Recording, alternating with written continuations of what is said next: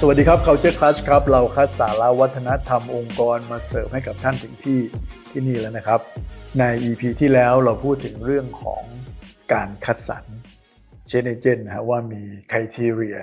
อย่างไรบ้างนะครับ ในการที่เราจะเลือกคนที่ใช่นะครับ มาทำงานในบทบาทของการเป็นอินฟลูเอนเซอร์ในเรื่องของการเปลี่ยนแปลง โดยเฉพาะในเรื่องของการเปลี่ยนแปลงวัฒนธรรมองค์กรครับ และใน EP นี้เนี่ยนะครับ ผมก็จะมาต่อครับ ในเรื่องของบทบาท แล้วก็การสร้างแรงจูงใจให้กับกลุ่ม Change Agent ครับ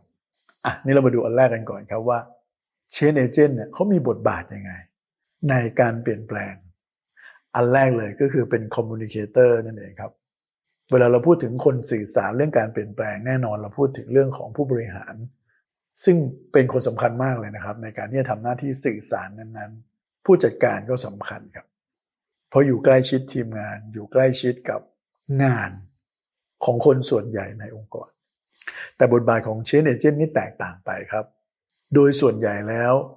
การสื่อสารของเชนเอเจนต์เนี่ยมี 2 รูปแบบนะครับ แบบเป็นทางการแล้วก็ไม่เป็นทางการ แบบเป็นทางการก็คือว่าเขาอาจจะเป็นคนที่คอยสื่อสารในโอกาสต่างๆ ยกตัวอย่างเช่น ในที่ประชุม หรือแม้กระทั่งการฝึกอบรมอะไรต่างๆ เขาก็จะมีหน้าที่เป็นคนคอยมาอัปเดตความเคลื่อนไหวต่างๆ ที่เกี่ยวเรื่องของการเปลี่ยนแปลงชิ้นนั้นๆ เพราะว่าเขามีข้อมูล เขารู้เรื่องนี้มากกว่าคนอื่นนั่นเอง ขณะเดียวกันก็จะทำงานร่วมกันกับบรรดาผู้จัดการที่เป็นคนลีดการประชุม เพื่อเมคชัวร์ว่าในการประชุมครั้งสำคัญสำคัญเนี่ยนะครับ จะมีการพูดถึงเรื่องการเปลี่ยนแปลง จะมีการพูดถึงเรื่องวัฒนธรรมองค์กรเพื่อทุกคนจะได้เห็นว่าเรื่องนี้เป็นเรื่องที่สำคัญครับ อีกส่วนหนึ่งก็คือการสื่อสารแบบไม่เป็นทางการนะครับ ก็คือการพูดคุยกันทั่วๆไปกับเพื่อนร่วมงานนี่แหละครับ สร้างความเข้าใจตอบข้อข้องใจต่างๆ ในฐานะเพื่อนร่วมงานคนหนึ่ง เราจำเป็นครับที่จะต้องมีคนทำหน้าที่แบบนี้แทรกซึมอยู่ในการทำงานด้วย เราก็เลยนำมาสู่บทบาทที่2นะครับก็คือเรื่องการสร้างการบายอินผมพูดถึงใน EP ที่แล้วแล้วนะครับ ว่าโดยปกติแล้วเนี่ยคนก็ไม่ค่อยชอบการเปลี่ยนแปลงเท่าไหร่ล้วครับ ถ้าเลือกได้ก็ขออยากให้เป็นแบบเดิมมากกว่า เพราะฉะนั้นกลุ่มเชนเอเจนต์เนี่ยนะครับเขาก็จะมีหน้าที่ในการที่จะทำให้เพื่อนๆเห็นด้านบวกของการเปลี่ยนแปลงนั้นๆ ช่วยเพื่อนๆสามารถเชื่อมโยงว่าการเปลี่ยนแปลงนั้น มันดีต่อตัวเขาย่างไง เพราะว่ามันเป็นการพูดในฐานะคนที่อยู่ในระดับเดียวกัน เพราะถ้าว่าพูดโดยผู้จัดการ มันก็อาจจะมีคำถามว่า ก็ผู้จัดการในฐานะหัวหน้างานก็ต้องขับเคลื่อนอยู่แล้วเป็นธรรมดา แต่ถ้าเป็นเพื่อนร่วมงานด้วยกันเนี่ยเวลาพูดอะไรต่างๆ มันอาจจะพูดในฐานะของเพื่อนที่เห็นประโยชน์มาเล่าให้เพื่อนฟังได้หรือในขณะเดียวกันถ้ามีเรื่องการต่อต้านอะไรเกิดขึ้นเนี่ยเชนเจนก็อาจจะเป็นหูเป็นตาให้ได้ หรือ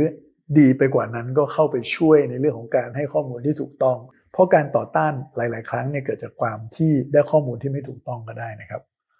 เราก็มาถึงในส่วนที่3นะครับในบทบาทของกลุ่มนี้ก็คือว่า เขาแสดงตัวเป็นแบบอย่างนั่นเอง ยกตัวอย่างว่าสมมุติว่าเป็นเรื่องของการสร้างวัฒนธรรมองค์กรเนี่ยนะครับ กลุ่มเชนเอเจนเนี่ยก็ต้องแม่นเลยครับว่า key behavior ที่อยู่ภายใต้ core value ต่างๆเนี่ยมันเป็นยังไงบ้างนะครับ เราก็ต้องพยายามที่จะแสดงสิ่งเหล่านั้นให้เพื่อนเห็น ทั้งในวิธีคิดและในการกระทำด้วย ยกตัวอย่างนะครับ อย่างเช่น สมมติว่าองค์กรอาจจะมีคำว่า collaboration เนี่ย เป็น core value ขององค์กร คนที่เป็น Change Agent ก็อาจจะต้องเป็นคนที่ active มาก ๆ ในการที่จะคอย collaborate กับคนอื่น ๆ ที่อยู่ข้ามสายงาน ข้ามแผนกทำให้เพื่อน ๆ ดู แล้วก็ทำให้เพื่อนเห็นว่าการทำงานร่วมกันกับ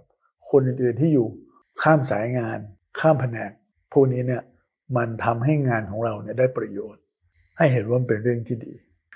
แล้วก็บทบาทที่ 4 นะครับ สุดท้ายคือว่ามีหน้าที่ในการที่จะมอนิเตอร์เรื่องโปรเกรสต่างๆ ของการเปลี่ยนแปลงนั้นๆ การสร้างวัฒนธรรมองค์กรนั้นเดินทางไปถึงตรงไหนแล้วยกตัวอย่างนะครับ อย่างบริษัท Brightside People เนี่ยเรามี framework ที่ชื่อว่า ADA นะฮะ Aware Desire Adopt พนักงานได้รับการสื่อสารไหม เขามีความเข้าใจไหม Desire พนักงานเนี่ยเขาอยากหรือเปล่าที่อยากจะมีส่วนร่วมในการเปลี่ยนแปลง เขาสมัครใจหรือเปล่า และอันที่สามก็คือเรื่อง adoption หรือว่าการที่รับเอาเรื่องการเปลี่ยนแปลง นั้นเนี่ยเอามาใช้หรือปรับตัวเข้าหามัน แล้วก็นำเอาไปใช้ในการทำงานจริงๆราะฉะนั้นเชนเอเจนเนี่ยแหละครับก็จะเข้าไปดูว่า aware design adopt ต่างๆ เหล่านี้มันเกิดขึ้นจริงในเพื่อร่วมงานหรือเปล่า แล้วถ้าสามารถมีตัวชี้วัดทั้งในเชิงคุณภาพหรือในเชิงปริมาณก็ตามเนี่ยอย่างเป็นเรื่องบรรดาวนี่ยิ่งดีเลยครับเพราะเราจะได้เอาข้อมูลเนี้ มาพูดคุยกันในส่วนกลางได้ครับ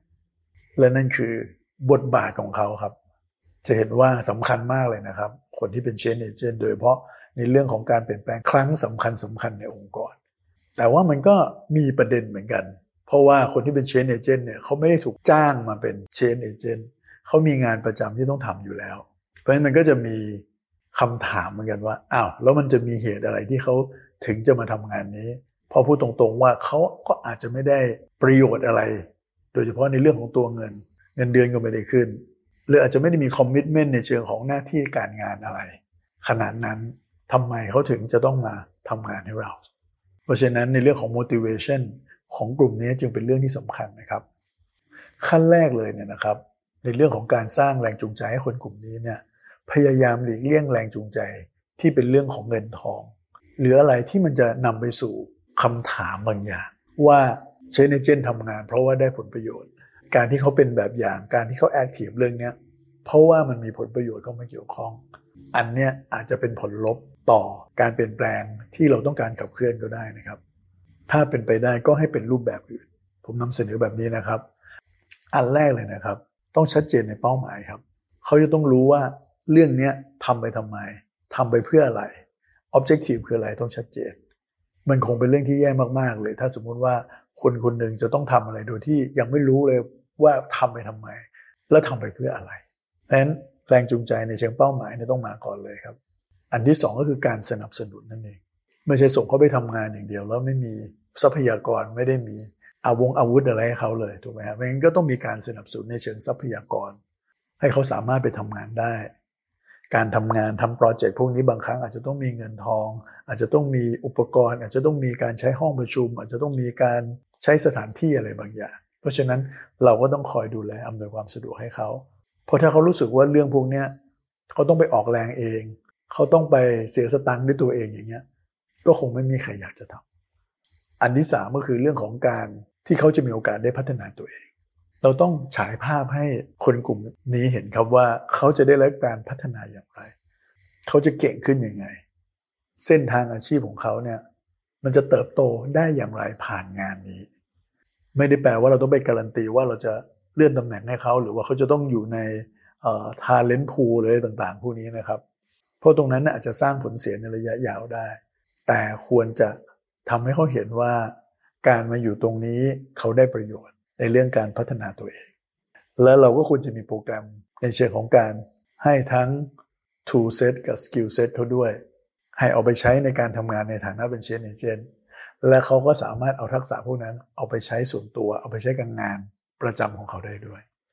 อย่างเช่นเรื่องของการให้เรื่องทักษะในการสื่อสาร การเล่า storytelling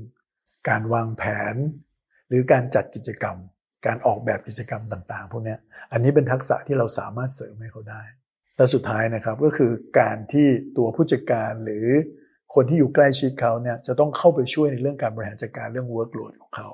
อันนี้มันเป็นงานงอครับ แต่แน่นอนครับในการเป็นเชนเอเจนต์มันไม่ได้มีงานที่ต้องทำตลอดเวลา มันอาจจะมีบางช่วงที่ต้องทำเยอะ บางช่วงก็เบาๆ เพราะฉะนั้นในช่วงที่มันมีงานเข้ามาเยอะเนี่ยผู้จัดการเองก็ต้องเข้าใจด้วย แล้วก็ต้องช่วยเขาบริหาร workload ต่างๆ เพื่อให้เขาสามารถที่จะทำงานในฐานะของ Change Agent ได้จริง โดยไม่กระทบกับงานประจำอาจจะอนุญาตให้เขาไม่ต้องทำงานหรือว่าลดงานพลังงานบางอย่าง ของงานประจำไปได้บ้างในบางช่วง ไม่ต้องเข้าประชุมบางอันก็ได้ เพื่อจะไปปฏิบัติหน้าที่ของ Change Agent ได้ เพราะว่าถ้าสมมุติว่าการเป็นเชนเอเจนน่ะงานประจำก็หนักแล้ว งานเสริมตรงนี้ก็หนักเช่นเดียวกันในที่สุดเขาก็อาจจะมีเรื่องของเบิร์นเอาเกิดขึ้นได้นะครับ และนี่คือบทบาท แล้วก็แรงจูงใจที่เราจะให้กับกลุ่มเชนเอเจนต์ลองไปปรับใช้กับองค์กรท่านดูนะครับ ไม่ว่าการเปลี่ยนแปลงนั้นจะเป็นเรื่องอะไรก็ตาม วิธีการต่างๆ เหล่านี้สามารถจะเอาไปปรับใช้ได้ครับ แล้วเราพบกันใหม่ใน EP หน้านะครับ สวัสดีครับ